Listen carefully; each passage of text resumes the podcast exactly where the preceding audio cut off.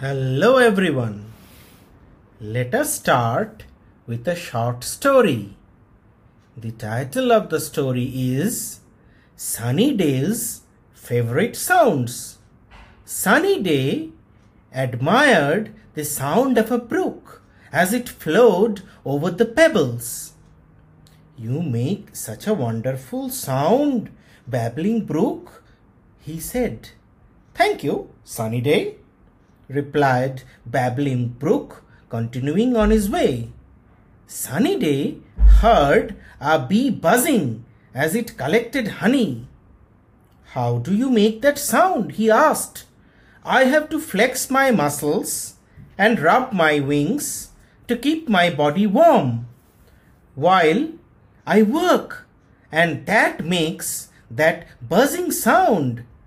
Sunny Day heard children laughing. I love that sound, he said to one little boy.